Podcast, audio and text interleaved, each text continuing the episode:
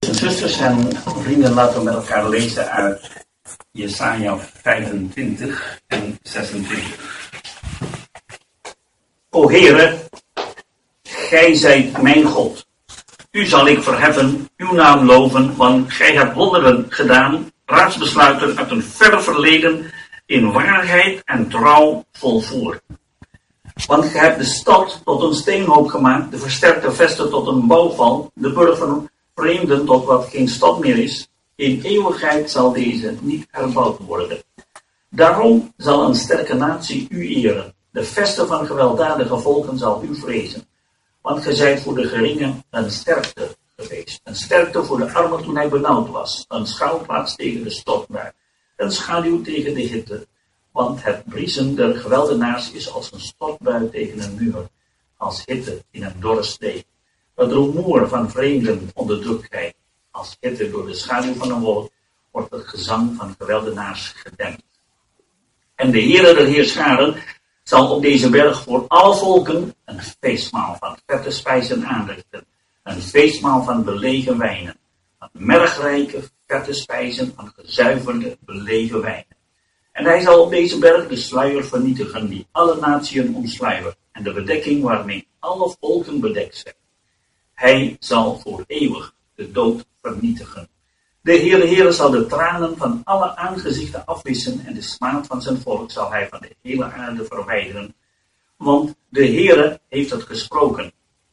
En men zal te die dagen zeggen, zie, deze is onze God, van wie wij hoopten dat hij ons zou verlossen. Dit is de Heere, op wie wij hoopten.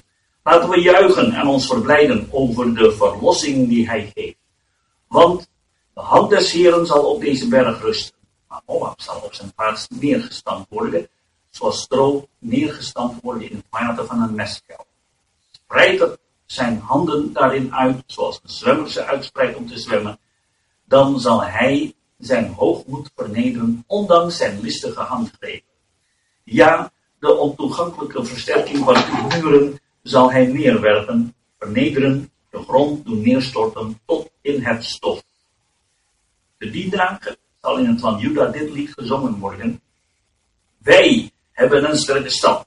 Hij stelt heil tot muur en voorwal. Open de poorten, opdat een rechtvaardig volk binnengaat, dat zijn trouw bewaart. Standvaste gezin bewaart hij in volkomen vrede, in vrede, vrede, omdat men op u vertrouwt. Vertrouwt op de Heere voor immer. Want de Heere, Heere is een eeuwige rots. Want hij heeft de bewoners der hoogte der ontoegankelijke vesten neergeworpen. Hij vernedert haar, vernedert haar tot de grond toe, doet haar tot in het stof neerstorten. Voeten zullen haar vertreden, de voeten der ellendigen, de treden der geringen. Pad des rechtvaardigen is effen, Gij baan voor de rechtvaardige een effen spoor. Ook in de weg van uw gerichten hebben wij u verwacht, o Heere. Naar uw naam en naar uw gedachtenis ging ons zielsverlangen uit. Van ganser harte verlang ik naar u in de nacht. Ja, uit het diepst van mijn gemoed zoek ik u. Want wanneer uw gerichten op de aarde zijn, leren de inwoners der wereld gerechtigheid. Al wordt de goddeloze genade bewezen, hij leert geen gerechtigheid. Hij handelt slecht in een land van recht en majesteit des Heren, ziet hij niet. Heren, uw hand is verheven, maar zij beseffen het niet. Zij zullen echter beseffen en beschaamd staan over uw ijver voor het volk. Ja, het vuur over uw tegenstanders zal hen verteren. Heren, gij zult vrede over ons beschikken want op al onze daden hebt gij voor ons verricht. Heere onze God, andere heren dan gij hebben over ons geheerst. Uw naam alleen nodigen wij. Doden herleven niet, schimmen staan niet op.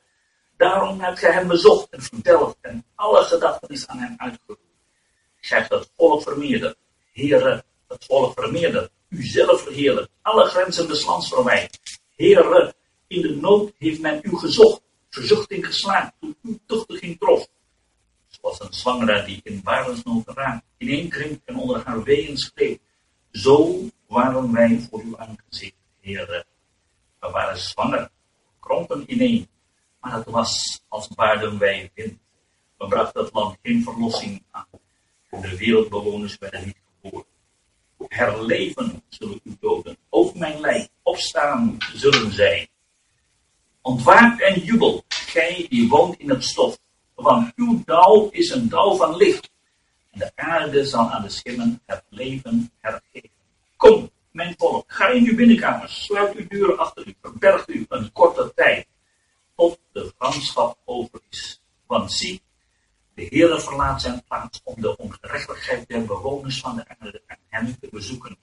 Dan zal de aarde het op haar vergoten bloed licht brengen en haar verslagen niet langer bedekken.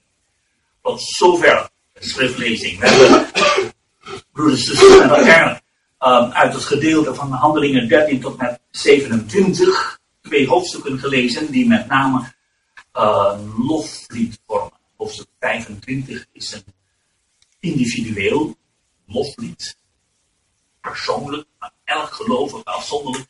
En hoofdstuk 26 is een gemeenschappelijk loflied. Gelovig overblijfsel samen met elkaar de Heeren loven en prijzen. Zoals we gezegd hebben, de zeven gedeelten in het boek Jesaja. We hebben hoofdstuk 1 tot met 12 behandeld, eerste gedeelte. Hoofdstuk 13 tot met 27, tweede gedeelte. En straks derde gedeelte, 28 tot 35. Die drie gedeelten die lopen parallel. Er zit een zekere chronologische volgorde. En dat eindigt alle drie met een loflied. En dat heeft te maken met vrederijk. Anders dan de laatste drie delen van het Jesaja, maar dat herhalen we nu niet. Vorige maand hebben we met elkaar hoofdstuk 13 en 14 met elkaar besproken. We hebben gezien dat, dat het tweede deel van het boek Jesaja bestaat uit tien lasten over veertien volken. Dat is hoofdstuk 13 tot en met 23. En daarna een gedeelte over 24, 25, 26, 27, vier hoofdstukken, die wel eens genoemd wordt de apocalyps van Jesaja. Dat geeft eigenlijk een, een, soort samenvatting van, van, van gebeurtenissen. Dat een soort, een soort footnote. Um, in dat voetnoot zit het loflied dat we net met elkaar hebben gelezen. De tien lasten, die vormen samen het oordeel van God over de volkeren. We hebben met elkaar gezien, eerste deel, hoofdstuk 1 tot en 12, is het oordeel van God over het volk Israël. Want oordeel begint bij het huis van God. God begint altijd orde te scheppen bij zijn eigen volk. Ook in deze tijd, in de gemeente, zegt Petrus begint God met de gemeente. En pas daarna gaat God de buitenwereld aanpakken. In hoofdstuk 13 tot met 27 lezen we elke keer: De hand des Heren is dan uitgestrekt, maar nu tegen de volken. Waarbij we moeten, moeten herinneren dat ook Israël opnieuw vermeld wordt, maar Israël in deze hoofdstukken wordt niet gezien als um, apart Gods volk, zoals in hoofdstuk 1 tot en 12. Maar hoofdstuk 13 tot en 27 wordt Israël, doordat Israël zich verbindt met de volkeren, wordt gezien als een van de volkeren. Dus we met elkaar zien dat het oordeel dat komt over de volkeren, als Israël geen afstand neemt van de volkeren, dan krijgt Israël ook mee te maken. Een principe die we ook met elkaar kunnen zien in openbaring 18, ten aanzien van Babel, waarin God zegt, ga uit van haar, mijn volk, opdat je niet ontvangt van haar oordelen. Um, in Jesaja 13 tot met 27 begint dat met 10 lasten. De eerste last is het instrument die de Heer gebruikt om de wereld te tuchtigen. oordeelt hier nog niet rechtstreeks. Pas vanaf hoofdstuk 21, ehm, denk ik. In hoofdstuk 21 begint de Heer met rechtstreekse oordelen door de verschijning van de Heer. Als de Heer verschijnt um, in Israël, Armageddon, dan begint wat we noemen de tarweoogst. De oogst die de Heer doet door rechtstreekse oordelen van God zelf. Maar daarvoor oordeelt God door middel van instrumenten, waarbij vorige keer we gezien hebben, zowel Babel als Asser, deze twee volkeren samen vormen één last. Waarom vormen ze één last? Omdat ze samen één instrument is in de hand van de Heer om de wereld te tuchtigen. Twee instrumenten waarbij we later in hoofdstuk 21 ook met elkaar zullen zien dat achter deze twee instrumenten Satan zelf ook is. Dus zowel Satan gebruikt Babel en Asser, maar ook de Heere God zegt in Jesaja 10, Asser is de roede van mijn toren. En ook van Babel wordt keer op keer gezegd dat dat mijn instrument is. Het is het volk dat God gebruikt om zijn volk te reinigen, te tuchtigen. Kijk, uh,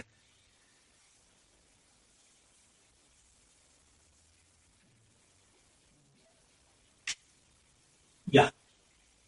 Kijk.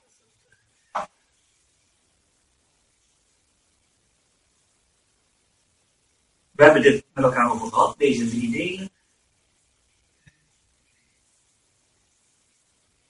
Ja, de tien lasten, die vormen samen een, uh, uh, een rij landen die achter elkaar door de laatste aanval van de Assyriërs achter elkaar worden verdelgd. Dat wordt genoemd de verdelging. Jesaja 10, vers, vanaf vers 22. Het zijn indirecte oordelen van God. En het begint met Jesaja 14, Filistea, Ammon en Moab, Syrië, Ephraim, Juda, Egypte, Ethiopië. Min of meer chronologische volgorde. Wat we met elkaar zullen, zullen zien, is dat, uh, dat al deze lasten, al deze gebeurtenissen, het is het spreken van God is tot de volkeren. God spreekt tot ons door middel van zijn woord. God spreekt ook tot ons door middel van de gebeurtenissen. Dat is waar voor het volk Israël. Dat is ook waar voor ons in deze tijd. Denk aan de Petrusbrief. Neder u dan onder de krachtige hand van God. Betekent dat dat ook de Heer spreekt tot ons door de gebeurtenissen in ons leven. Maar helaas, zowel het volk Israël, maar ook christenen in deze tijd zijn vaak ongevoelig voor de stem van God door de gebeurtenissen in ons leven. En, dan, en dat is wat we hierop vinden. En Jesaja legde, legde uit aan de volken wat God tot hen wilde zeggen. En het woord last betekent, en dat merk je in Jesaja 9, is het spreken van God tot het volk Israël. Maar dat komt als een zwaar gewicht en dat valt op de volkeren. Zo wordt dat voorgesteld in Jesaja 9 en dan wordt vanaf Jesaja 10 lezen we dan van die lasten één voor één. Um, een last is een zwaar gewicht. Um, de tien lasten. We gaan eerst dit, dit doen. Um, het, de studie van het woord van God. Als we als we een bijbelstudie doen over het boek Jesaja, dan is dat, is, dat goed om te beseffen dat, dat er meerdere lagen zijn die we vinden als we gaan bestuderen. Het is gelijk dat met, met pellen van een ui. Wat gebeurt er als je één laag van een ui eraf haalt? Het is nog steeds een ui. Haal je nog eens nog een laag, is het nog steeds een ui. En nog, nog steeds een ui, dat wordt steeds uh, kom je steeds meer naar de kern, maar het is allemaal een ui. En zo is het ook met iemand gesproken, met het woord van God. Als je het woord van God bestudeert, begin je met de tekst te bestuderen. Dat is de buitenste laag. En dan ga je verder studeren. Kijk je naar de historische laag. Dan probeer je te begrijpen wat er toen gebeurde. Wat er toen gezegd werd. En wat de betekenis was op dat moment. En dan komt de volgende laag, de directe vervulling. Profetisch woord, Gods woord, heeft een betekenis voor die mensen in die tijd. En dat heeft ook een vervulling voor de mensen van die tijd. En dan kun je ook nog toepassen op ons leven. Je leest dat in 1 Corinthië 10, dat Gods woord is opgeschreven allemaal voor ons. 2 Timotheus 3, het, is, het heeft een directe betekenis omdat het woord van God levend en krachtig is en scherper dan tweesnijdend maar Het woord dat destijds gesproken is tot het volk Israël of tot de volkeren in het Oude Testament, dat is ook voor ons van toepassing. God spreekt door dat woord vandaag, vanavond ook voor ons. Met andere woorden, als we nu gaan, uh, woord gaan bestuderen, kunnen we niet zeggen, ah, is voor Israël van vroeger en Israël van straks in de toekomst. Nee, dat is ook het woord van God voor ons vandaag, voor u en voor mij vandaag. God spreekt door zijn woord ook vandaag. Maar dat is ook profetisch. We hebben met elkaar meerdere keren gezien dat, dat uh, God een plan heeft met het volk Israël. We hebben onderscheid gemaakt tussen de plan van God met de gemeente, eeuwige hemelse raadsbesluit van God met betrekking tot de Heer Jezus en de gemeente. In het Nieuwe Testament, openbaar, Efeze 1, kunnen we dat zien. En de andere kant is de tijdgebonden aardse besluit van God met betrekking tot, tot, de Heer Jezus en het volk Israël. Wat deze wereld betreft. Dat, noemen we ook het profetisch woord. Tijdgebonden omdat het begint vanaf de schepping en eindigt eind van het vrederijk. Dat is het plan wat God heeft met deze wereld. Maar bij allebei geldt, bij allebei de raadsbesluiten van God, geldt, zegt 2 Korinther 1, dat hoeveel raadsbesluiten, plannen van God ook mogen zijn, in Christus is het ja, in Christus is het amen. Wij kunnen niet zeggen, nou ja, ik interesseer mij voor de dingen wat de gemeente betreft. En als het gaat om Israël, nou ja, het is een beetje ver van mijn bed. Dat is wel leuk voor de broeders en zusters die geïnteresseerd zijn, eh, die Maranatha christenen in de toekomst enzovoort. Voor mij hoeft dat niet zo echt nodig.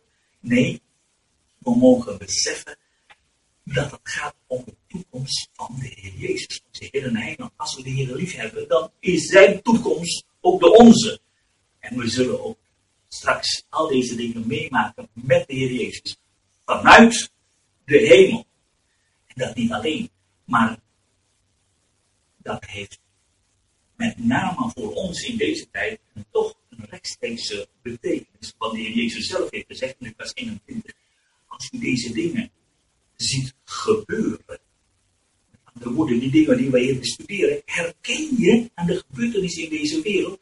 Als u deze dingen ziet gebeuren, heft uw hoofd dan omhoog, want uw verlossing is nabij. Dat geldt niet alleen dat geldt niet alleen voor het volk Israël in de toekomst, dat geldt ook voor ons. Dat wij nu al een klein beetje langzamerhand kunnen herkennen wat de dingen die gaan gebeuren. Als je ziet dat Israël weer teruggekeerd is in het beloofde land na 2000 jaar ballingschap. Als we kijken naar de gebeurtenissen in het Midden-Oosten, in Europa, al die dingen. Hé, hey, langzamerhand gaan we steeds meer herkennen de voorbereidingen voor de komst van de Heer Jezus. En we mogen altijd de komst van de Heer Jezus verwachten. Maar bij ons is dat niet alleen het woord van God die ons duidelijk maakt dat we elke dag zijn komst mogen verwachten. Maar dat ook de tekenen van de tijden weten. Het moet wel heel, heel snel gebeuren. We zitten in een stroomversnelling. Dus dat is voor ons ook van groot belang, het profetisch woord. Maar, en tenslotte, binnenste kern van, uh, van het studie van, van Gods woord is de persoon van de Heer Jezus. Johannes 5 zegt de Heer Jezus, de schrift is dat die van mij getuigt.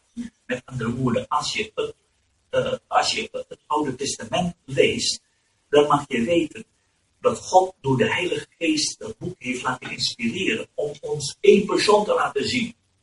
Zijn geliefde zoon, de Heer Jezus. En daarom alleen is elk gedeelte, elk woord van het woord van God voor ons kostbaar, omdat het ons iets meer laat zien wie onze Heer en Heiland is. Als we Hem lief hebben, dan, dan willen we graag bij Hem zijn, willen we graag aan zijn voeten luisteren om Hem beter te leren kennen. Dus die meerdere lagen is heel belangrijk. Tijdens zo'n uh, zo'n avond spring ik vaak van die ene laag naar de andere laag. Vanwege de tijd kan het ook niet anders zijn. En dat is, we hebben gemerkt, dat is een heel groot onderwerp. Je, je, je krijgt soms een beetje het idee dat je overspoeld wordt door allerlei details, allerlei feiten.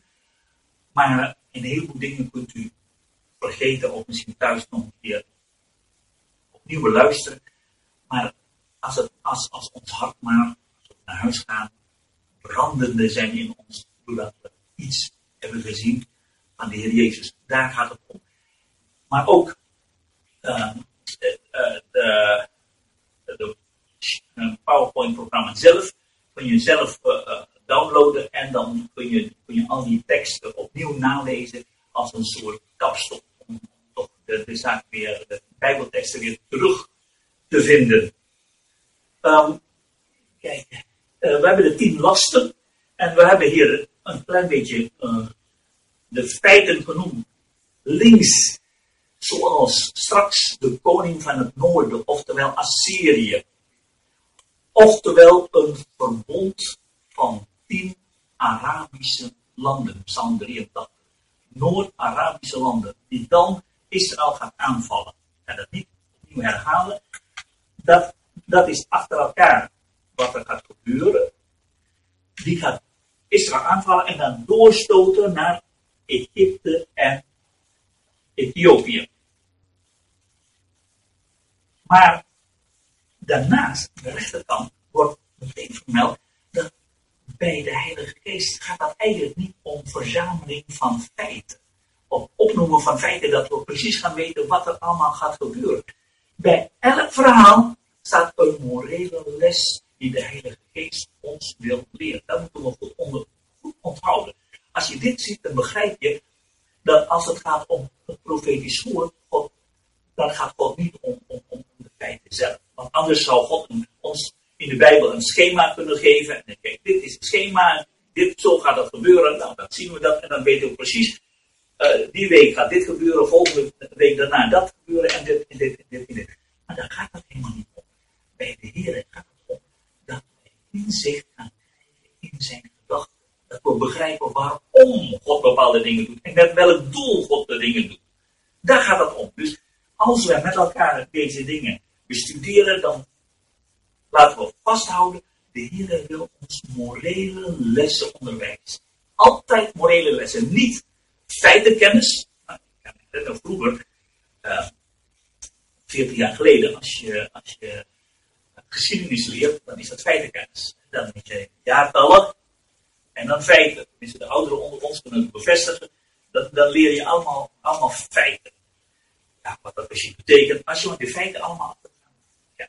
Vandaag de dag leer je geschiedenis en dat meer begrijpen waarom en hoe. Dat is meer interessant. Maar dat is ook in Gods woord zo. God wil dat we begrijpen dat we Hem beter leren kennen in de gebeurtenissen die in het verleden zijn gebeurd en die in de toekomst gaan gebeuren.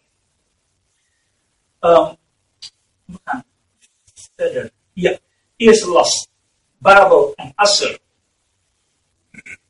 We hebben gezien Babel. Het Romeinse Rijk. Verwijst naar de voorgaande lezing. De Verenigde Staten van Europa. Nou, wij leven er middenin. We zien het gebeuren. Het is, het is, we zitten precies middenin. Eh, de grenzen vervagen. Eh, we hebben hetzelfde betaalmiddel. De volgende stap is dat het ook een politieke eenheid wordt. Dat zegt God voor. En we zien het voor ons ogen gebeuren. Asser, de vijand van Israël. Psalm 83. Een alliantie van Noord-Arabische landen, waarschijnlijk Shiiten, met de achter de macht van Rusland. Nou, dat wordt allemaal steeds dichterbij, want we zien het een klein beetje allemaal die richting. Uh, beide, zegt openbaring 12 en openbaring 16, instrument van Satan. Dat staat trouwens ook nog in Jesaja 21. Beide. Dus je moet, denken, je moet niet denken, waar we Assur, die gaan straks oorlog tegen elkaar voeren. Maar je moet niet denken dat ze vijanden zijn van elkaar. Het zijn in feite bondgenoten van elkaar. Je ziet dat in, in Daniel 11. De, als je kijkt naar de vorst van Griekenland en de vorst van Perzië, dat zijn vijanden van elkaar. Vechten tegen elkaar. Maar in, uh, in Daniel 11 weet je dat bondgenoten zijn die vochten tegen Gabriel. En hetzelfde vind je in het leven van de Heer Jezus. Herodes en Pilatus, dat waren vijanden van elkaar. Maar als het gaat om de Heer Jezus, waren ze bondgenoten. Dus laten we ons niet bedriegen door de politiek van deze wereld. Het lijkt alsof ze vijanden zijn van elkaar, maar het zijn allemaal bondgenoten. Het zijn allebei instrumenten in de hand van Satan. De werkelijke strijd is tussen God en de volkeren. Alleen de mensen in de wereld die denken in termen van politiek. Hun ogen zijn bedekt door de gebeurtenissen van deze wereld. Alleen als de sluier opgelicht wordt uit onze ogen, lees je in, in uh, Jesaja 27, dan zullen we scherp kunnen zien. En Gods woord geeft ons daarin duidelijkheid. We komen nu bij de tweede last, Filistea. Jesaja 14, vanaf vers 28. Filistea, en je ziet dat nu in de, in de Gaza-strook, misschien op de Westbank, daar, daar heb je de Filistijnen. En dat is, een, dat is toch weer een herstel, althans met name de Gaza, is het herstel van wat we vroeger de Filistea Het gaat nu niet om de details, want uh, ten tijde van de antichrist, er komt straks een antichrist, in type is het koning Agas, dan wordt Filistea onderdrukt. Maar Filistea werd heel blij, want Agas stierf. En dan zegt Jesaja, maar je moet niet blij zijn, want er komt een andere en die zal je nog meer onderdrukken. De zoon van Agas is Kia een type van de Heer Jezus. Maar in dit geval, in dit geval gaat het om um, vers 28. Vers 28 staat, in het sterfjaar van koning Agas kwam deze godspraak. Wel, waarom is het profetisch woord geïnteresseerd in het sterfjaar van koning Agas? Dat komt omdat in Jesaja 7 Agas een type is van de antichrist. Jesaja 36, Eskia is het type van Christus. We hebben destijds gezien bij bestudering van Jesaja 7 dat Jesaja 7 en 36 door de Heilige Geest zo als het ware onderstreept zijn dat je die twee hoofdstukken met elkaar moeten verbinden. Wijst naar de lezingen van destijds. Maar nu wordt genoemd het sterfjaar van Agas. Waarom is dat? Wel, nu krijgen we onmiddellijk te zien als eerste. God zegt dus, ik heb mijn instrumenten, Babel en Asser. Maar waarom, met welk doel heb ik Asser als instrument? Het doel van God met Asser is om de antichrist te verwijderen uit het land Israël. Israël wordt geheerst door een man die van onrechte aan de macht is. De Heer Jezus heeft het geprofiteerd in Isaiah in Johannes 5. Ik ben gekomen in de naam van mijn vader en hij aan. Een andere zal komen in zijn eigen naam, dat is die zult hij aannemen. Maar de Heer God, voordat de Heer Jezus gaat regeren, zal deze man wegdoen. We zullen dat nog een keer zien in de komende hoofdstukken.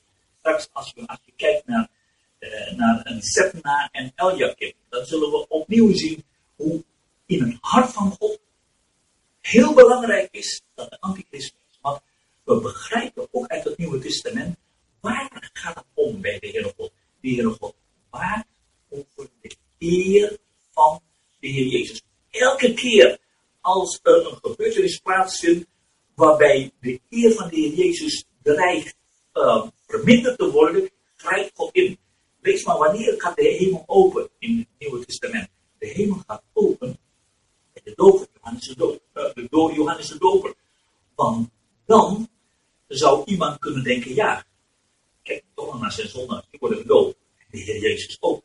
De Heer Jezus ook een van de uh, zondaren die ook bekering nodig, nodig zou hebben.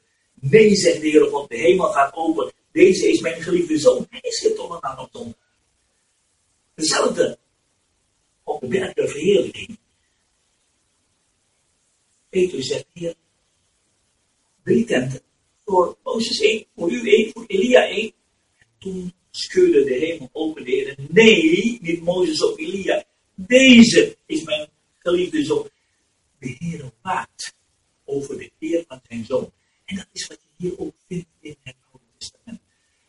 De Heer waakt over de eer van zijn zoon. En daarom is dat voor de Heer God, mag ik zo zeggen, een gruwel. Dat 1260 dagen een man heerst in Israël die de plaats van zijn zoon ten onrechte heeft. Daarom wordt het tot op de dag af verteld. Daarom die uitdrukking ook dagen, jaren van een dagloner. Dat, dat wil zeggen, God op het moment dat die dag voorbij is, God wacht niet een dag langer en dan grijpt God in. Dat is wat je hier vindt bij Isaiah. Het verblijven van de antichrist. Dit wordt hier vermeld, maar dat wordt in de komende hoofdstukken keer op keer op keer weer hersteld.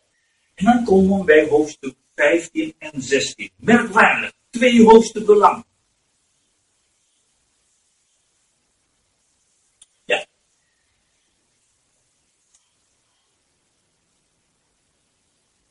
Moab, oftewel Jordanië vandaag de dag.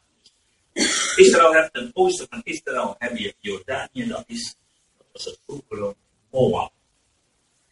Twee hoofdstukken lang. En dat wordt als tweede genoemd. Het eerste was verwijderen van Antichrist. Dat is, maar hoofdstuk 15 en 16, twee hoofdstukken lang. Waarom is het zo belangrijk? Waarom neemt Moab zo'n belangrijke plaats in het woord van God? Want er is een heel belangrijk principe die we altijd moeten vasthouden bij de Heere God. Namelijk als God oordeelt, wat doet God voordat, voordat God gaat oordelen? God gaat de zijnen eerst in veiligheid brengen. Dat even vasthouden. Dat is, een, is een, een principe, een beginsel, dat altijd door God wordt gedaan. Voordat God oordeelt, worden de zijnen in veiligheid gebracht. Um, dat zien we. Ja. Um, ik heb een vijftal voorbeelden hoe dat uh, de zonvloed komt, zegt God tegen Noach, ga een ark bouwen. Pas als Noach in veiligheid is, kan de zonvloed komen. Hetzelfde met Lot in Genesis 19. Lot wordt weggestuurd van, van Sodom en Gomorra. Pas als Lot in veiligheid is, kan God Sodom en Gomorra vernietigen. En zo al die voorbeelden in Ezekiel 9. Hoe dat het oordeel kwam bij de twee stammenrijk in Jeruzalem. Zegt God, nou, eh, je hebt mensen die, die kermen om de zonden van Israël. Die moeten eerst in veiligheid gebracht worden oordeel straks komt in deze wereld, uur de verzoeking, zal de Heer God ons in veiligheid brengen, opnemen in heerlijkheid. En straks ook in openbaring 7, bij de 144.000, voordat God het oordeel zendt, worden de Israëlieten, die krijgen de teken waardoor ze veilig zijn voor de oordelen die dan En wat gebeurt er met deze gelovigen. Trouwens, een deel van de gelovigen Israëlieten worden ook gedood. Martelaars in openbaring 6, eerste 3,5 jaar, en openbaring 13, tweede 3,5 jaar van het laatste jaarweek van Daniel. Maar een grote gedeelte is toch beveiligd. Een deel die in Jeruzalem zal blijven als getuige. Maar een ander deel die gaat vluchten, het grootste gedeelte van deze naar de bergen van Moab. Je ziet hier een gebied dat Petra heet, in de rotse gehad. En dat is voor ons heel, heel belangrijk om vast te houden. De Israëlieten, gelovige Israëlieten, zullen op het moment dat de gruwelijke verwoesting wordt opgericht, 24, zegt de Heer, als je dat ziet, gericht aan de gelovige Israëlieten, vlucht dan naar de bergen. Bergen? Niet bergen, dat de bergen van Moab, in het oosten. Daar zullen ze veilig zijn. En op een of andere manier is dat, is dat toch ook tot op vandaag eh, de enige plek waar, waar, waar, je, waar je veilig bent met, met, je, elektronische al die toestanden. Zoals, zoals de Taliban en, en de Al-Qaeda en noem maar op, al die, die, die Gazastrook. Zodra je ondergronds bent, dat is daar, de enige veilige plek. Grotten straks van Moab in Jordanië. Dan gaan de christenen, gaan die, gaan de joden op een veilige plek. Ze zijn ook veilig niet alleen voor de 3,5 jaar van de maar als de Heere God de Assyriërs zendt om Israël te vernietigen, Zachariah 13, dan zijn de gelovige Joden alreeds in veiligheid, waardoor zij niet getroffen worden door het aanval van de Assyriërs. Hetzelfde geldt toen bij, Nebuchadnezzar, bij, bij, bij keizer Titus. Titus en Vespasianus, 70 na Christus. Op grond van wat de Heer Jezus heeft gezegd in vers 21, zijn de christenen toen gevlucht ook naar, naar, naar hetzelfde gebied. Waardoor toen, toen de Romeinen Israël verwoesten 70 na Christus, de christenen zijn al verdwenen uit veilig weg uit Israël. En dat zal opnieuw gebeuren, maar dan niet met de christenen. Dat zal gebeuren met gelovig overblijfsel van Israël. Dat is wat je ook leest in, in Jesaja 15 en 16.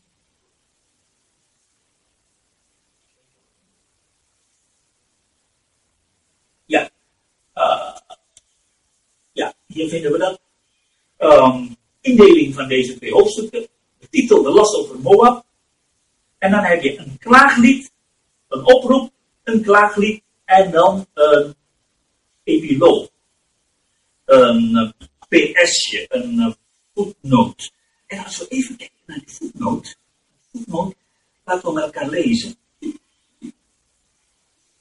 Hoofdstuk 16, vers 13, vers 14.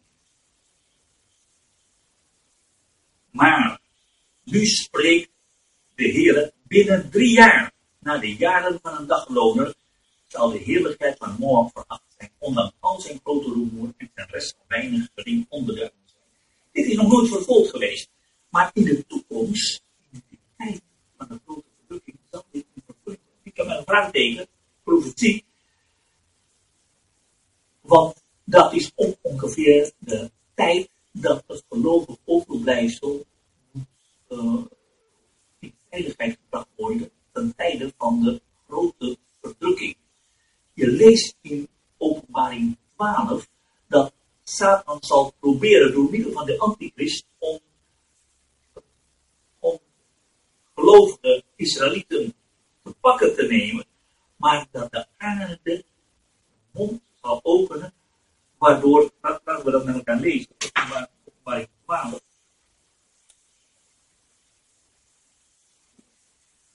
Vers uh, 15.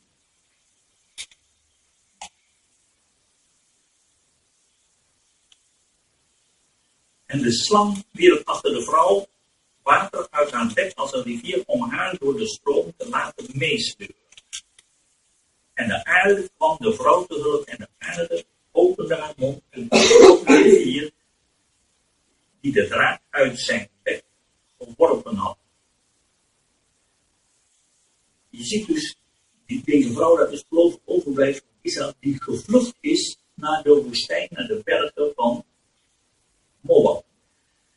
En in vers 17 lees je dan dat de draak werd toornig en die gaat oorlog voeren tegen de overige naadjes dat nog in Jeruzalem zich bevindt. Maar dat, dat gaat ver om dat, om dat verder in te verdiepen. Maar, maar ons gaat het nu even over Moab. Dus profetisch gaat het om dat, deel van het geloofoverblijfsel dat naar Moab zal vluchten en daar gereinigd zal worden.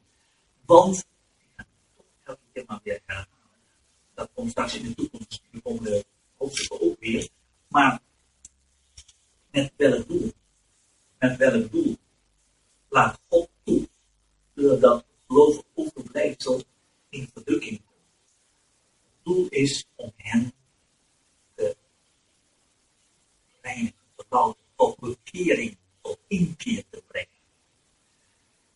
Net zoals Jozef, Jozef, toen hij zijn broers herkende, toen had hij onmiddellijk kunnen zeggen, jongens, eh, alle problemen voorbij, ik ben Jozef, klaar. Nee, Jozef in zijn wijsheid heeft iets gedaan wat wij niet zo gauw kunnen begrijpen, maar tot doel heeft om zijn broers tot inkeer te brengen. Pas toen, toen de, broers tot inkeer zijn gekomen en ook werkelijk tot inkeer, dat Juda bereid was om in plaats van Benjamin in de gevangenis te blijven. Toen pas zegt uh, Jozef, ik ben Jozef. Zo doet de Heer Jezus ook met het volk Israël. Pas op het moment dat ze begrijpen, dit is ons overkomen, doordat Christus 2000 jaar geleden hebben Als het komen en rouwklacht aan hebben, zoals in 12 staat, over de zoon, dan pas, met andere woorden, tijdens de grote verdrukking zullen de Israëlieten nadenken tot berouw komen, tot zichzelf komen, net zoals die verloren zoon, die, die zat daar maar te midden van die varkens en die had honger. Dan is het werk van God voltooid, de Heer verder. Zo is het met ons. De heeft ook lessen voor ons. En pas als we die lessen hebben geleerd, gaan we verder. Ook met het volk Israël. Dat is de functie van Moab. En als we even kijken naar hoofdstuk 16, in hoofdstuk 16 wordt gezegd tegen Moab, in hoofdstuk 16, vers 4. Laat onder u, zegt de Heere God, mijn verdrevenen verblijven, Moab. En dan moet je de, zoals heel vaak nu met, profetische studie, kijken of naar de Statenvertaling of naar de Regine die dicht bij de oorspronkelijke taal, bij Hebreeuws, blijft. En BG die wat dat betreft vaak veel te vrij, waardoor je profetisch niet meer zo goed ziet wat dat betekent. Maar als je dat ziet, dan begrijp je, hé, hey, op eerst gezicht denk je, nou, dat zijn allemaal vluchtelingen van Moab. Maar het gaat om de vluchtelingen van God, van Israël, die dan in Moab zijn. Daarom is dat, kijk, bij God gaat het altijd om zijn volk. Dan is pas Gods goed geïnteresseerd. God is niet geïnteresseerd met eeuwig gesproken in de geschiedenis in zijn algemeenheid. Maar pas op het moment dat zijn volk betrokken is, dan is de Heer God met eeuwig gesproken geïnteresseerd. En God dat optekenen in zijn woord.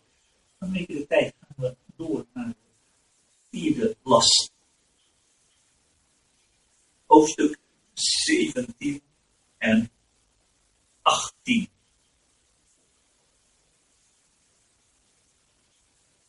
De godspraak over Damascus.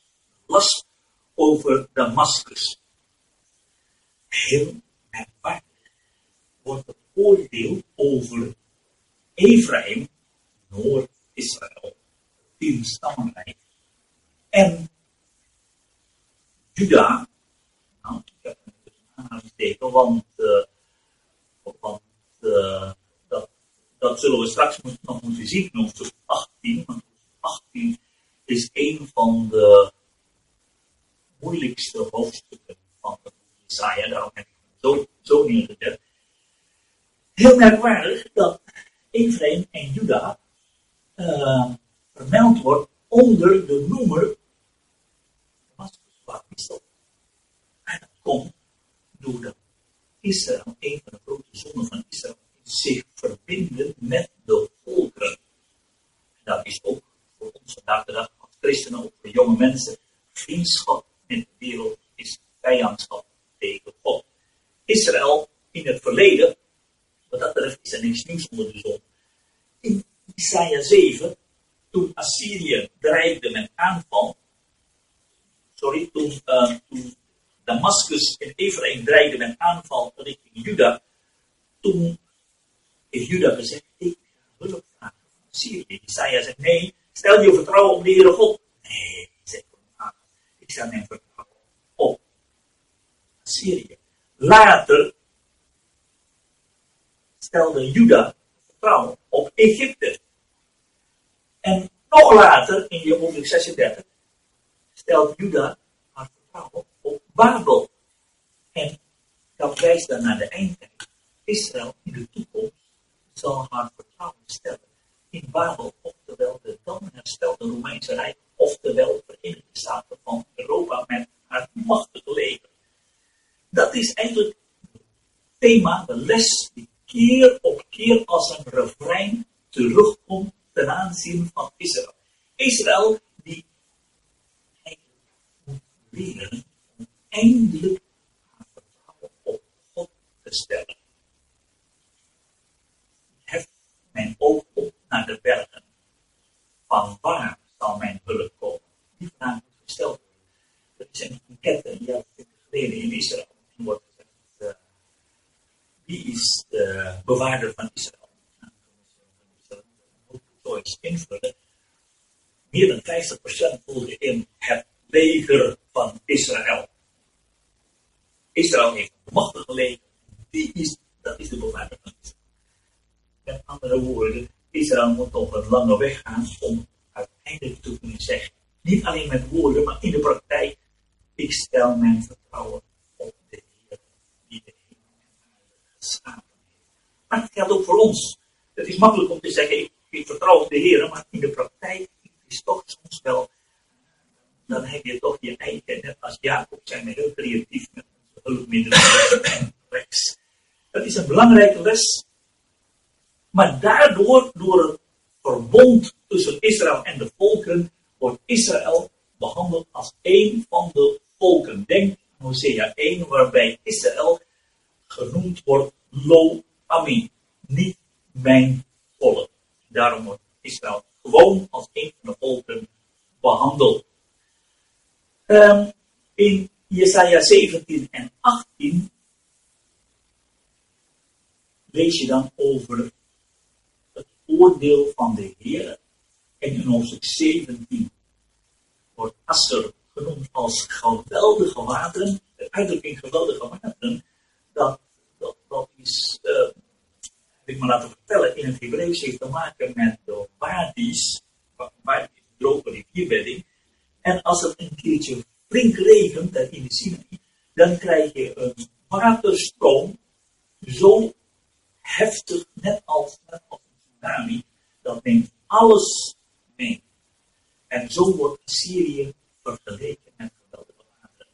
Dat is keer op keer, dat is niet alleen hier, maar in, in heel veel andere hoofdstukken, merk je dat Syrië wordt vergeleken met een, een watervloed. En in hoofdstuk 17 wordt door de Heer gezegd, wat is de oorzaak van ellende. En let op vers 3, 17 vers 3. Dan verdwijnt de vesting uit Ephraim. Ephraim, dat gaat toch over Damascus. Wordt Ephraim ineens genoemd. En het koningschap uit Damascus en de rest van Aram, dat zal met hen gaan als met de heerlijkheid der Israëlieten. Je ziet hier Syrië en Ephraim, Israël, worden door elkaar gehutselt. Die worden als één pot nat behandeld door de Heere God. Doordat ze zich met elkaar hebben verbonden. Deze belofte. Eens zullen ze hun vertrouwen niet op mensen stellen. In vers 7. De die dagen zal de mens op zijn maker. De ogen zullen zien naar de heilige Israël. De heilige Israël. Dat is de titel van de Heere typisch voor Jesaja. Jesaja heeft de Heer leren kennen als de driemaal heilige God. En de uitdrukking heilige Israël is 90% gebruikt door Jesaja. 5% citaten van Jesaja in psalmen en in koningen. En En nog één of twee keer in Jeremia. Maar 90% door Jesaja. Dus als je die uitdrukking heilige Israël ziet. Hé, hey, dat is de handtekening van Jesaja. Dat is uitdrukking typisch voor Jesaja. Want Jesaja is zo onder de indruk van de heiligheid, de ontmoeting met de Heer God, dat het elke keer terugkomt. Als Paulus, als je kijkt naar zijn leven, heeft een ontmoeting gehad met de Heer Jezus onderweg naar Damascus. En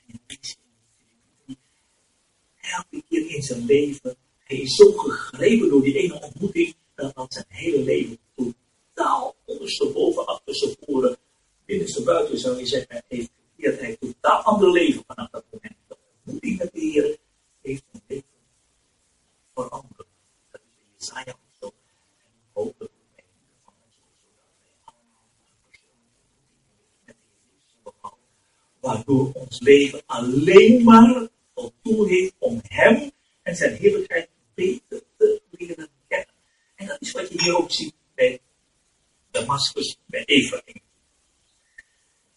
Niet meer de maaksel van eigen hand. Met andere woorden,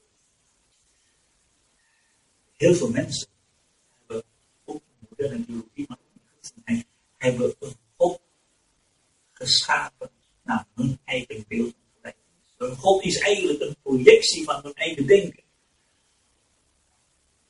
Dat moet niet. We mogen de God leren kennen uit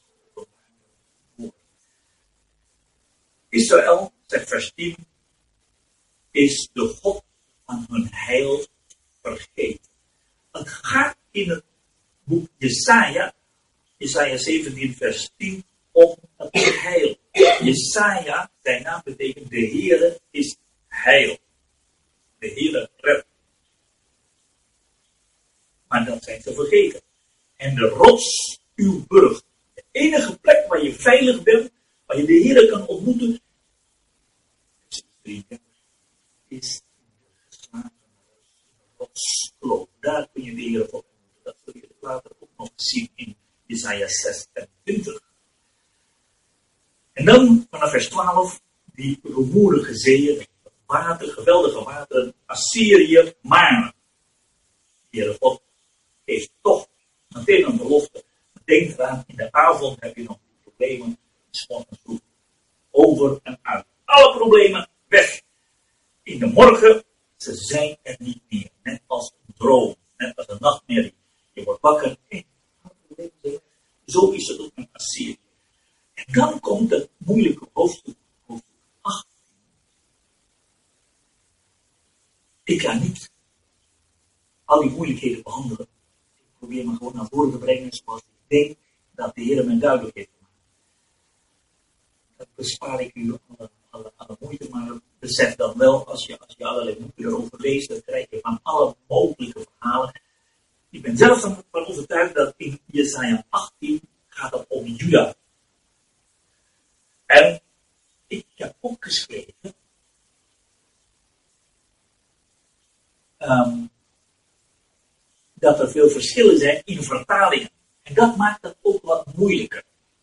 De vertalingen, als je als je, als je NBG en de Statenvertaling alleen al naast elkaar plaatst, en dan nog de Zino-Statenvertaling, en dan de Engelse vertalingen, je leest het naast elkaar, je krijgt soms totaal verschillende vertalingen. Waarom is dat? Omdat er uitdrukkingen zijn die als je, als je het profetisch woord niet begrijpt, dan kun je er, niks van maken.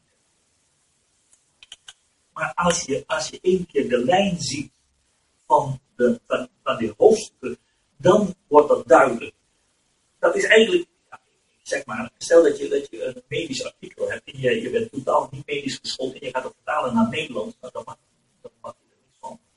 Waarom? Want om te kunnen vertalen, dan moet je toch inzicht hebben in dat onderwerp. En hetzelfde geldt voor het woord van God. Met andere woorden, hier in onze 18 ben ik toch genoodzaakt om elke keer terug, meer terug te gaan naar de oorspronkelijke taal. Dan heb je toch een voordeel maar dat als je, als je op allerlei manieren toch terug kan komen bij het Hebreeuws, waardoor je eigenlijk, eh, ja, dat wordt wel zo vertaald, maar in het Hebreeuws niet. Dan, dan, dan wordt dat een stuk duidelijker. Um, in, uh, nou, ik heb dat boven al, al uh, geschreven, Juda, een volk. Sinestatenvertaling vertaalt dat heel duidelijk, getrokken en geplukt.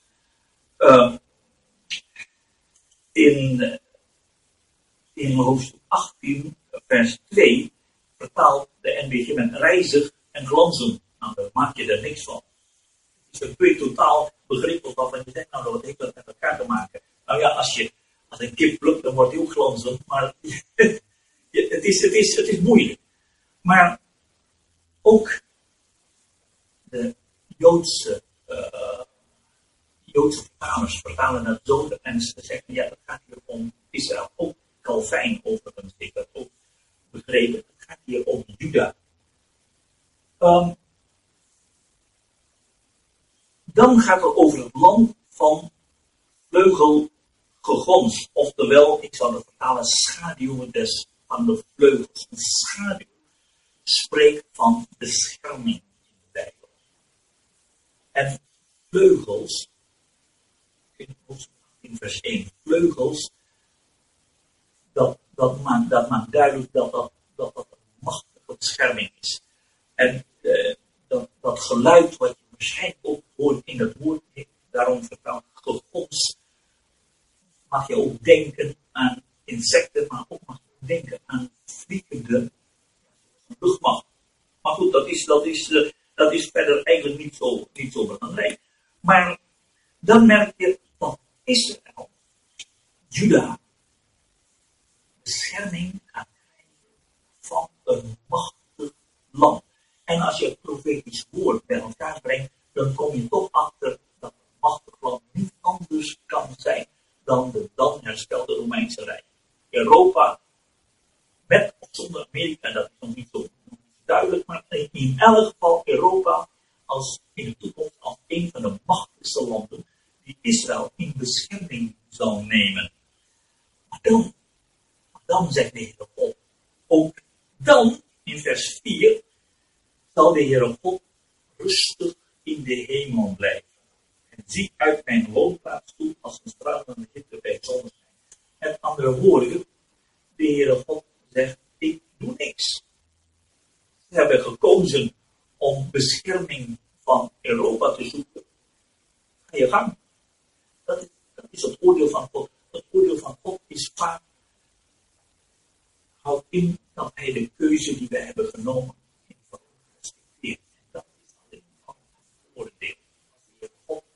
niks doet. In Romeinen 1 lees je drie keer en de Heer geeft hem over. Ga je gang. Op het moment dat God niet meer ingrijpt, dan gaat het heel snel bergafwaarts. Maar dan, uiteindelijk, zal Juda ook hersteld worden, want dan zullen ze terugkeren tot de Heer op de berg Sion. Er is ook nog een uitdrukking, uh, welk land rivieren doorsnijden, oftewel bij wie rivieren zijn land beroven. En de rivieren spreken van de volkeren, de machtige volkeren, die Israël berooft. En dat wordt vervuld 586 voor Christus door Nebukadnezar, Babel. En 70 na Christus Babel in zijn laatste vorm, Rome. Dat maakt duidelijk, het gaat hier om Juda. Wat gebeurt er als, um, Assyrië gaat aanvallen?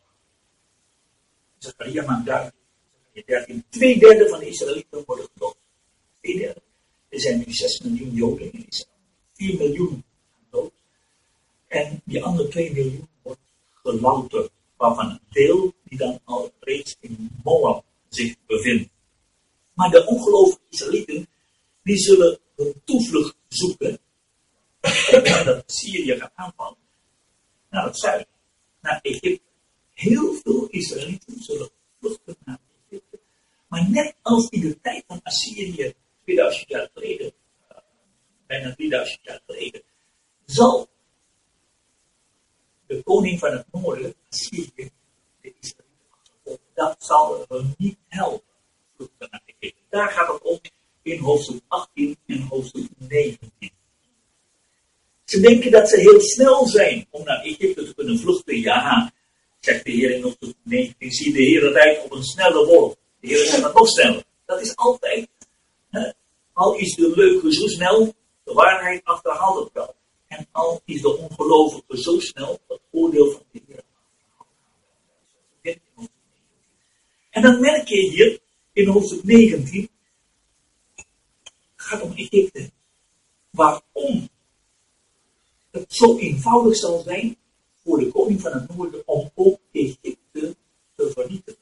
Want de Heer is Egypte binnenuit door burgeroorlog. Je leest in hoofdstuk 19 vers 2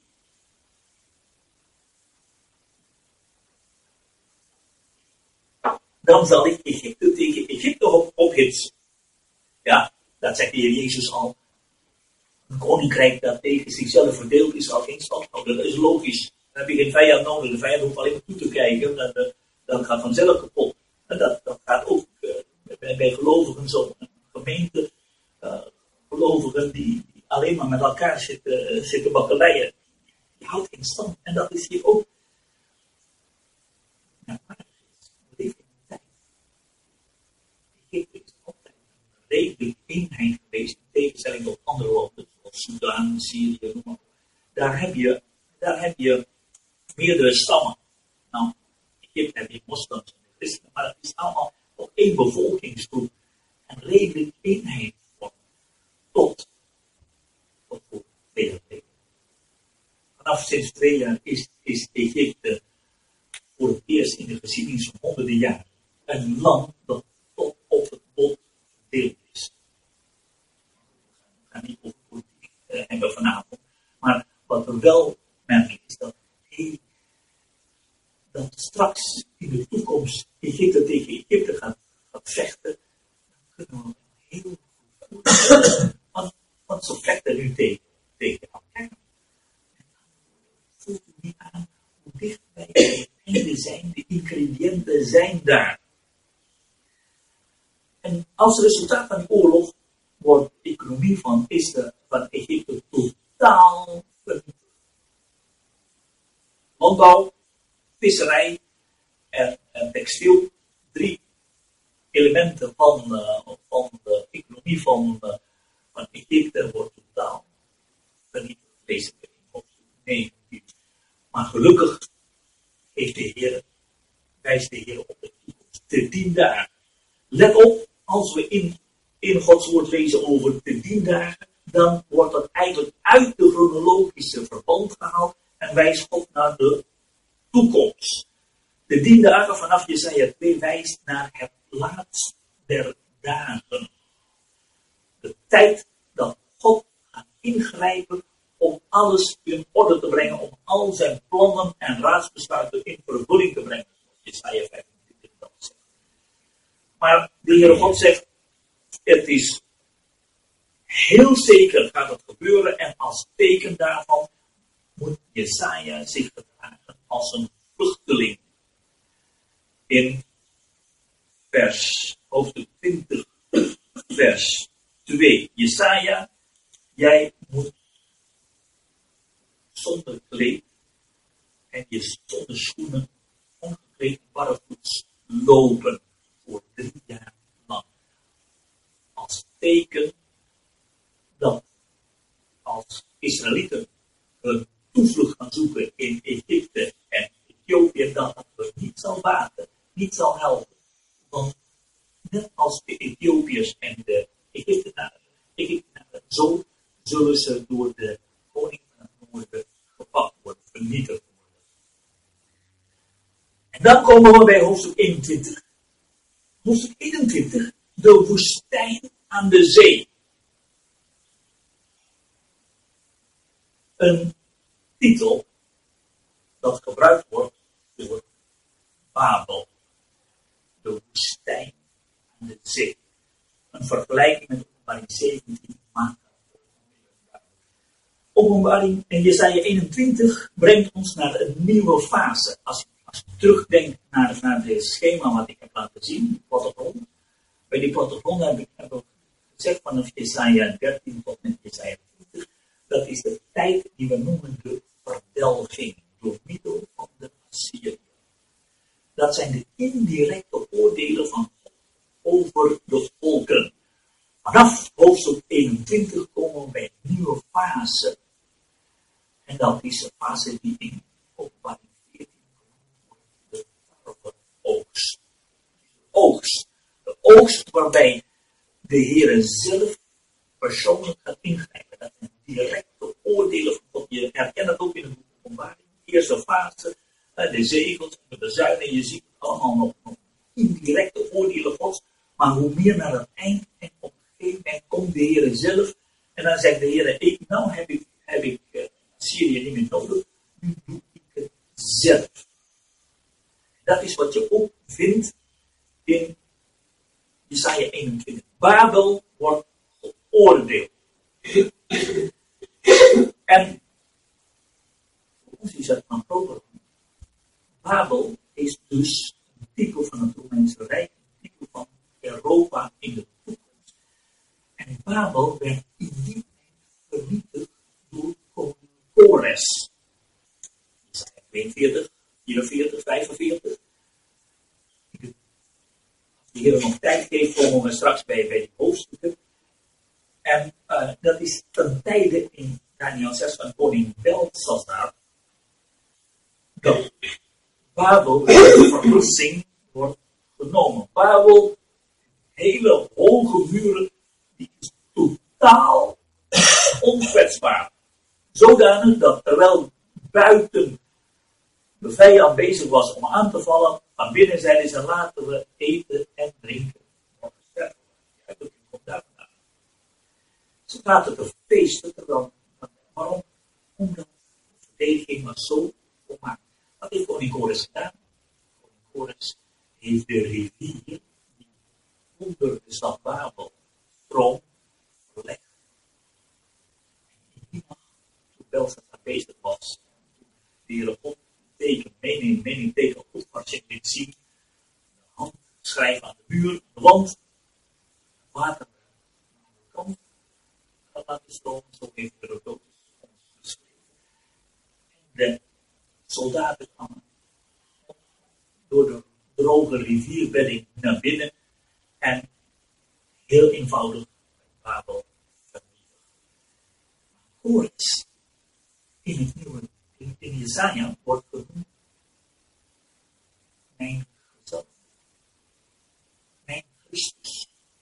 Kores, die aan betekent zon, is een type van Jezus die straks door zijn komst als zon der gerechtigheid Europa maar in 19 zal de Heer Jezus met een zwaard uit zijn mond bij Megiddo het leger van Europa vernietigen. Daar gaat dat om in Jesaja 21. Dus dat is voor ons. We mogen beseffen, Europa heeft een machtig leger, maar dat leger zal straks door de Heer vernietigd. De Heer Jezus heeft een voorproefje gegeven toen die 600 Romeinse soldaten allemaal poten sterk probeerde hem gevangen te nemen, weer je, wie zoekt gij? En toen noemde de Heer Jezus de naam van, zijn, van, van hem. De ik ben, ik ben. En toen vielen 600 sterke mannen achterover op de grond. Als een voorproefje van Rome te wachten. En dat hier ook als je leest over de mede en de persen die Babel gaat vernietigen, is er volgens een type van Christus die straks het Romeinse Rijk gaat vernietigen. En dat is wat je ook vindt in vers 9. Toen hief hij aan en zei, gevallen, gevallen is Babel. Een uitdrukking die we terugvinden in openbaring 17 en 18. Als een engel roept, gevallen, gevallen en voor ons is dat nog meer van groot belang dat Babel, Europa, niet alleen verbonden is met de militaire macht, verbonden met Israël. Babel, volgens openbaring 17 en 18, is het verbonden met naam Christendom. Het is, Het is de grote hoer. Dat wordt je gezien. Waardoor de bruiloft van het land pas plaats vinden op het moment dat Europa. Want zolang Europa nog niet vernietigd is, dan is daar beneden op aarde een concurrent, een vrouw, de hoer, die zegt van zichzelf, ik ben de bruid. En de Heer kan de bruiloft in de hemel niet laten plaatsvinden, zolang die grote hoer nog rondloopt. Dus in die zin is Jesaja 21 ook nog verbonden met de christenheid. Maar dan langs totaal andere weg. Hier is het Babel in verbinding met het volk Israël. Vervolgens kijken we naar Edom. De volgende godspraak.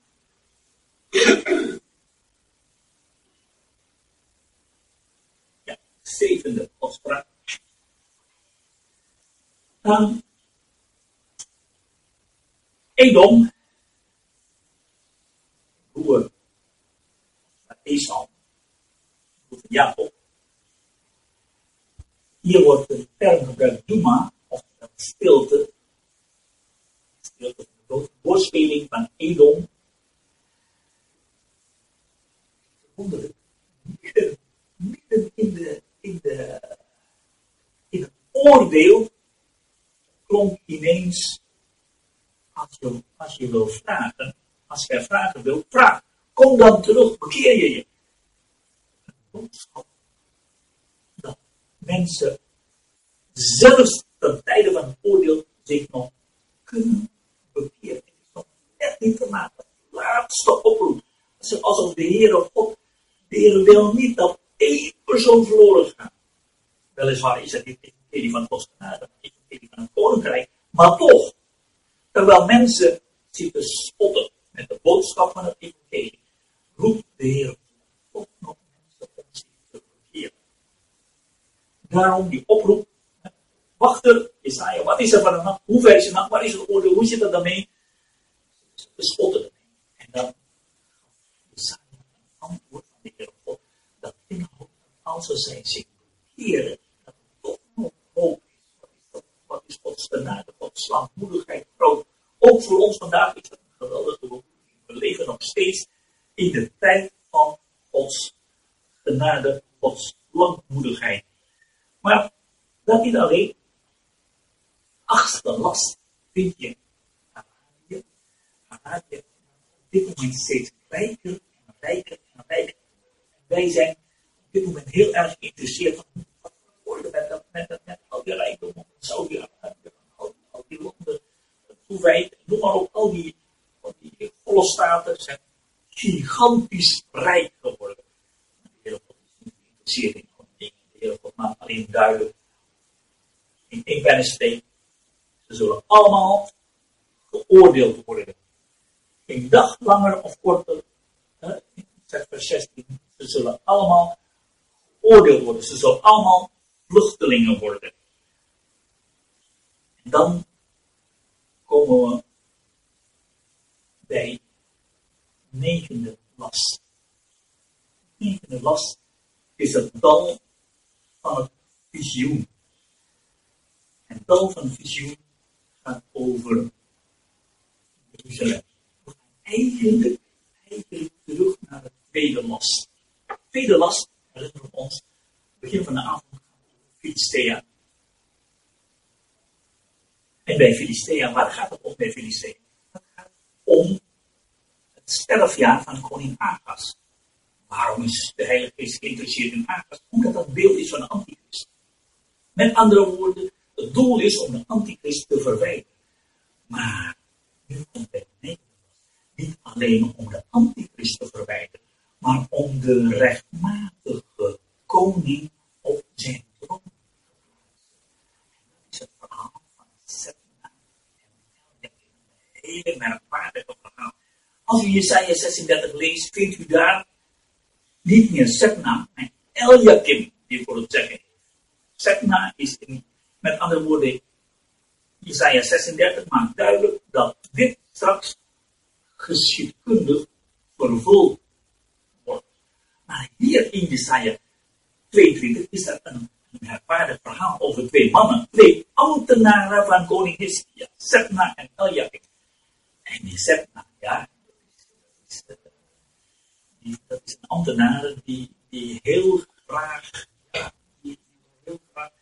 zo hoog mogelijk wil klimmen. Hè? De ellebogenwerk, die, die heeft zelfs een praalgraf. Als je naar Jeruzalem gaat, je ziet een praalgraf van Absalom.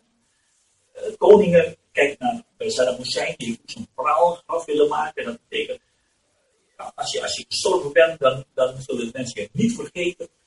En Sepna wil graag een praalgraf te midden van de koningen, maar nog hoger. Ja, weet je wat ik doe met jou, uh, Sepna? Ik zal je wat een stuk papier even verkreupelen en, en weg ermee. Het lot van de antichrist. De antichrist zal in vers 18 in elkaar rollen als een kluwe en dan wordt weggegooid aan een zeer uitgestrekt man. Dat is ook maar in 19 zal door de Heere God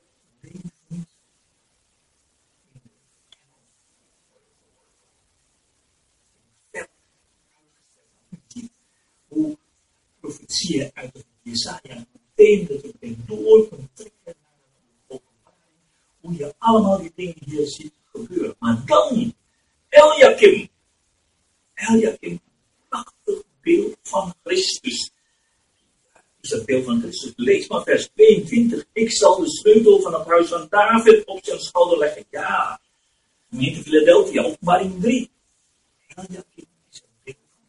Begrijpen we nu dat het oordeel over het dal van het visioen over Jeruzalem heeft te maken met één doel van God, namelijk om de Christus op zijn troon te.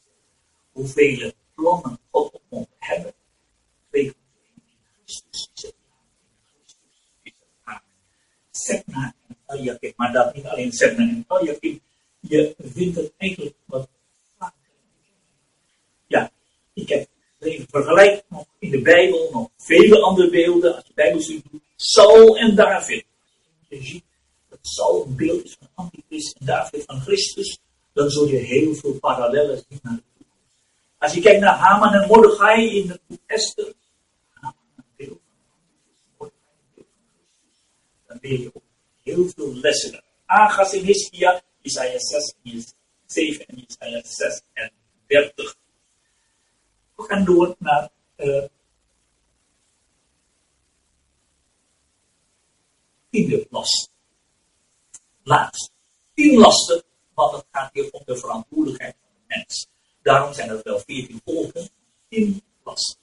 God spreekt de wereld aan op haar verantwoordelijkheid. Tyrus.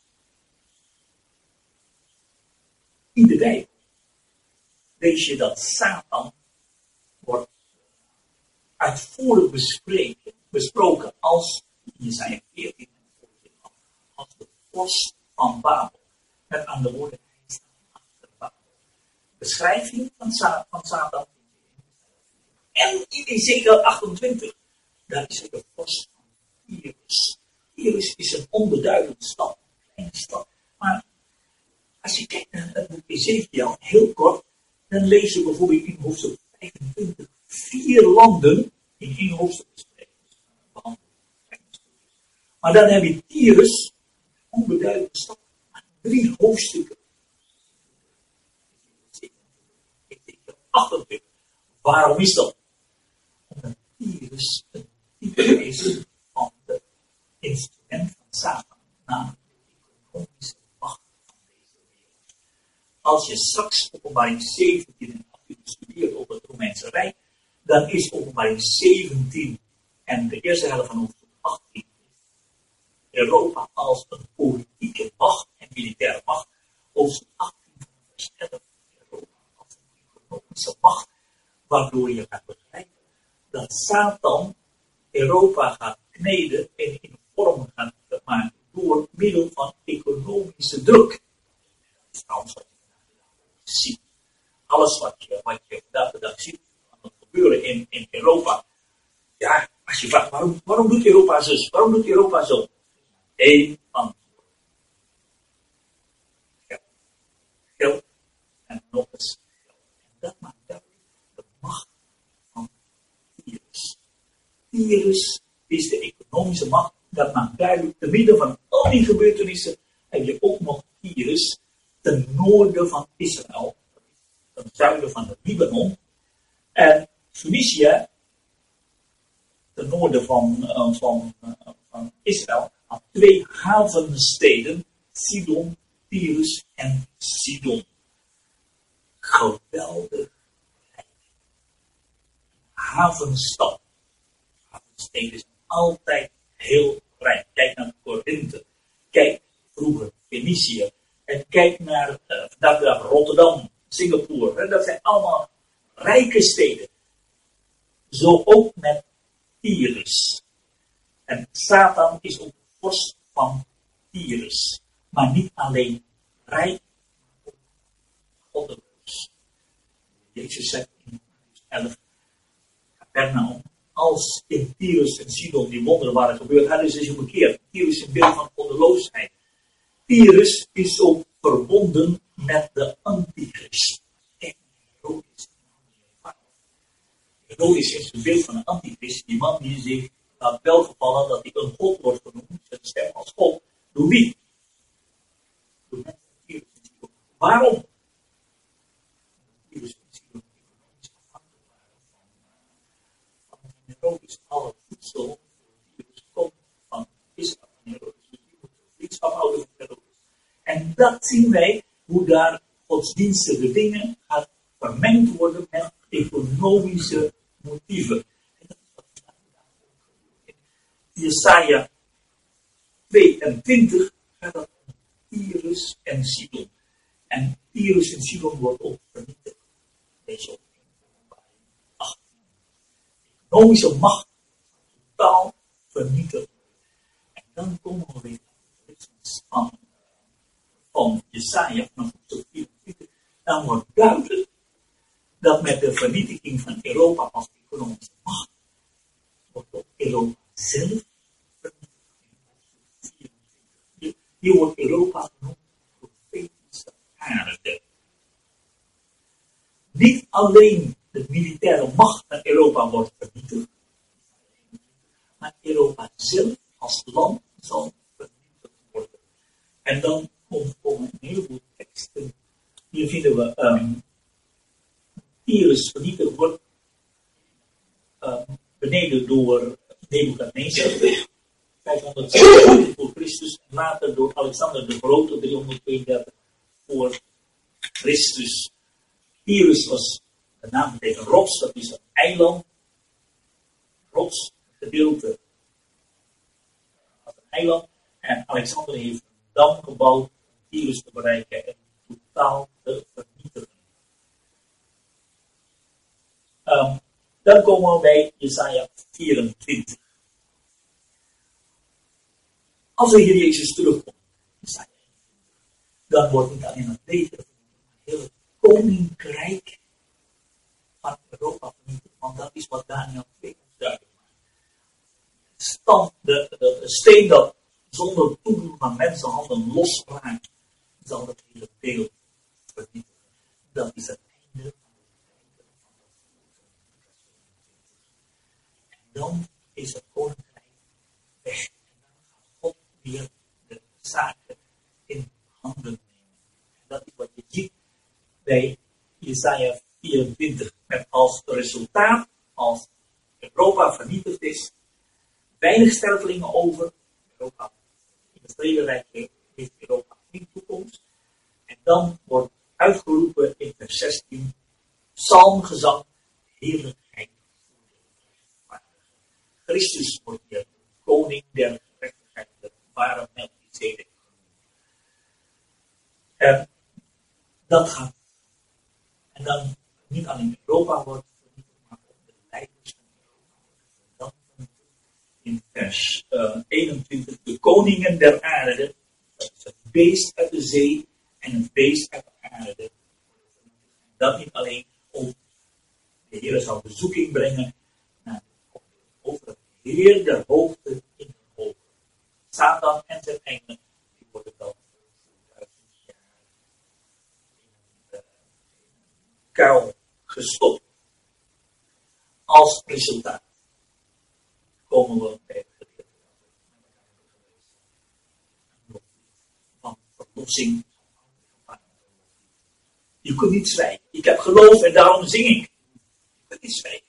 Eerste lied in de Bijbel, Exodus 15, dat vindt plaats na verlossing van.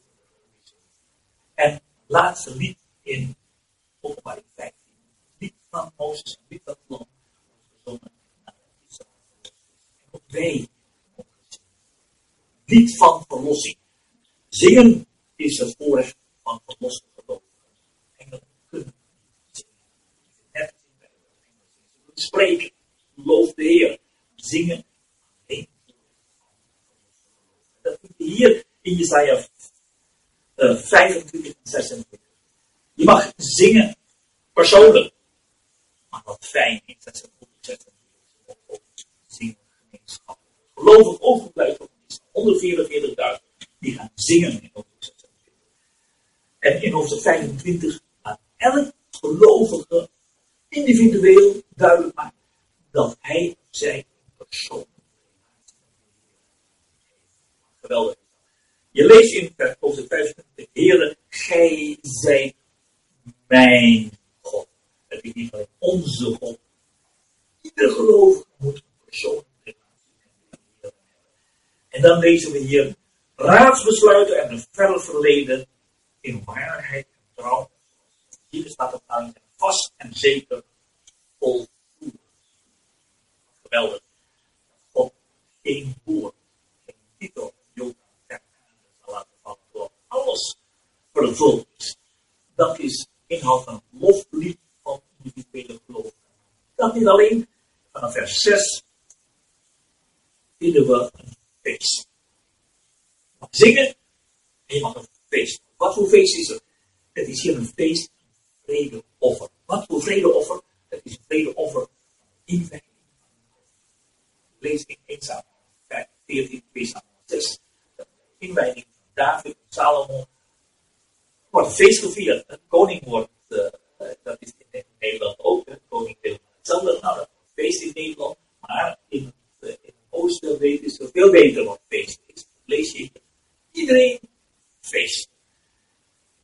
En zo ook straks in het begin van het leven. Dus het beeld wat spraak dat hier gebruikt wordt, spreekt van de inleiding van het koningschap van Christus. Het is een feest niet alleen vijanden kan vernietigen, maar hij zal ook voor de laatste vijand de dood vernietigen.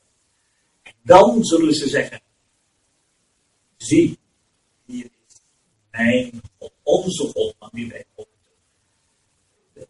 Emmanuel is een probleem. God met ons. Het is niet alleen de Christus, een mens. Hij is de God die gekomen is Laten we juichen en verblijden over de verlossing die hij heeft. Met elkaar zullen ze zingen. En waarover zullen ze zingen? Ze zullen zingen over de genade van de Heer. Isaiah 26 gaat over het lied van het feest. Vinden we trouwens ook in openbaar 17 en 19. Want 17 gaat over Babel. En over Jeruzalem. Over de twee steden. Contrast tussen die twee steden. Weer een engel die duidelijk maakt: Babel in de woestijn. Grote hoer. Jeruzalem. Stad uit de hemel. Reine was. En dat hier ook in Isaiah 6. Tegenstelling tussen Jeruzalem en Babel. Maar die tegenstelling wordt door de. Titel van God. Let op, het staat niet Heren, kleine letters, Heren, hoofdletters, Adonai, Yahweh, maar dit hier Yahweh, Yahweh, Yahweh, Heren, Heren. Dat komt niet zo vaak voor in de Bijbel. Komt in Exodus 34 en Isaiah 12. en dat houdt in de genade van de Heer. Exodus 33, rotskloof. Mozes vroeg, Heer, ik wil heerlijkheid zien. Want Mozes heeft begrepen, er is een heerlijkheid van de Heer die hij nog niet kende. Hoe kan de Heer nou met Israël meegaan terwijl hij gezondigd heeft? Er is een heerlijkheid van de geslagen rots. Rotskloof. En in Jesaja, in Exodus, Exodus 34, wordt eerst met bij dan En dat is uitdrukking dat God zegt, ik ben genadig. En dat is hier ook goed in, in, in Jesaja 6. Heere, Heere, genade, genade, genade. Tijd, om is ik afronden met, uh, met vers 17. Jesaja 26, vers 17. Zoals een begint hier tot zeven keer oproep naar de Heer. Heer wordt zeven keer genoemd. En dan schitteren, zoals een zwangere die buiten onder haar weeën schreeuwt, zo waren wij voor uw aangezicht, Heer. Israël, 12, dat is ook in Jesaja 66, is een vrouw in barensnood. Mijn acht, barensnood. Waarom? Barensnood? Omdat je een baby gaat verwekken. Maar in Jesaja 26, barensnood, maar komt je baby, komt er nog wind uit, lucht.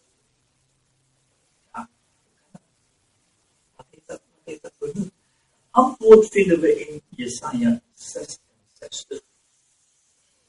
Het is een antwoord die voor Israël een verrassing is, maar voor ons.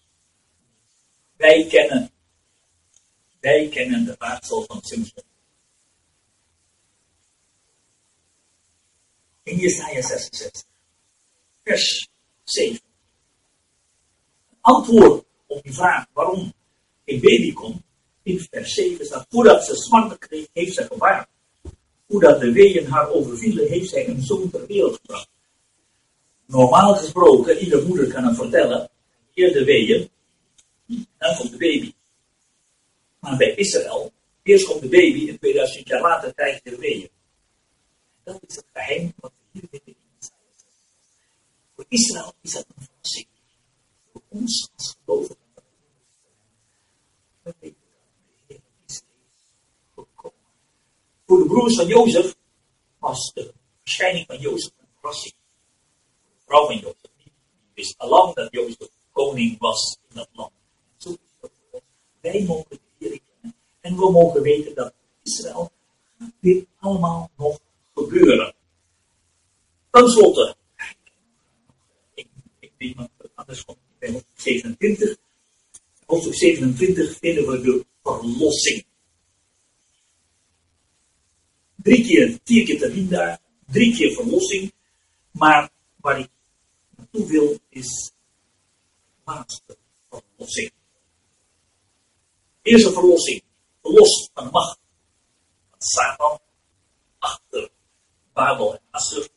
Tweede, herstel van Israël, de wijngaard van Isaiah 5, is nu helemaal goed, want de Heer is de ware wijnstok.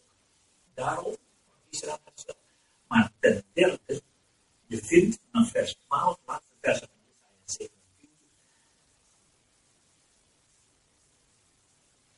27. Jubeljaar is, is wat in handelingen 4 door Petrus genoemd wordt de tijden van de herstelling van alle dingen. Alle schulden gaan weg, alle landen gaan terug naar de oorspronkelijke eigenaren, alle slaven worden vrij, alles wordt hersteld hier vindt, grote bezuin, grote bezuin tijdens, tijdens het laatste feest.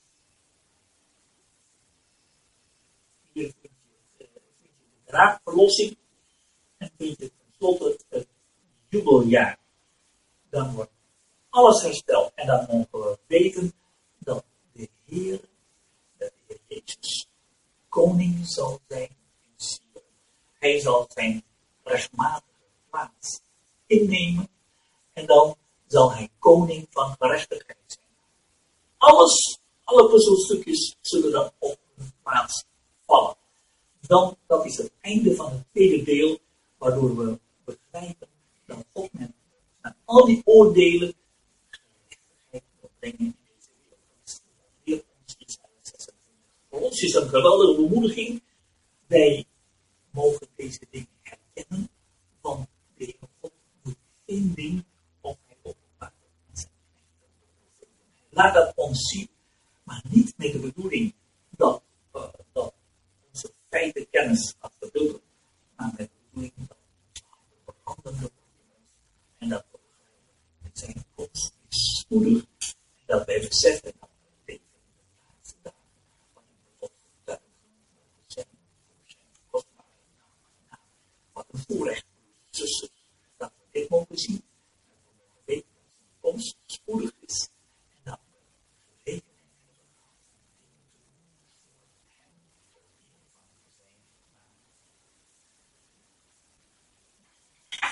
Dat.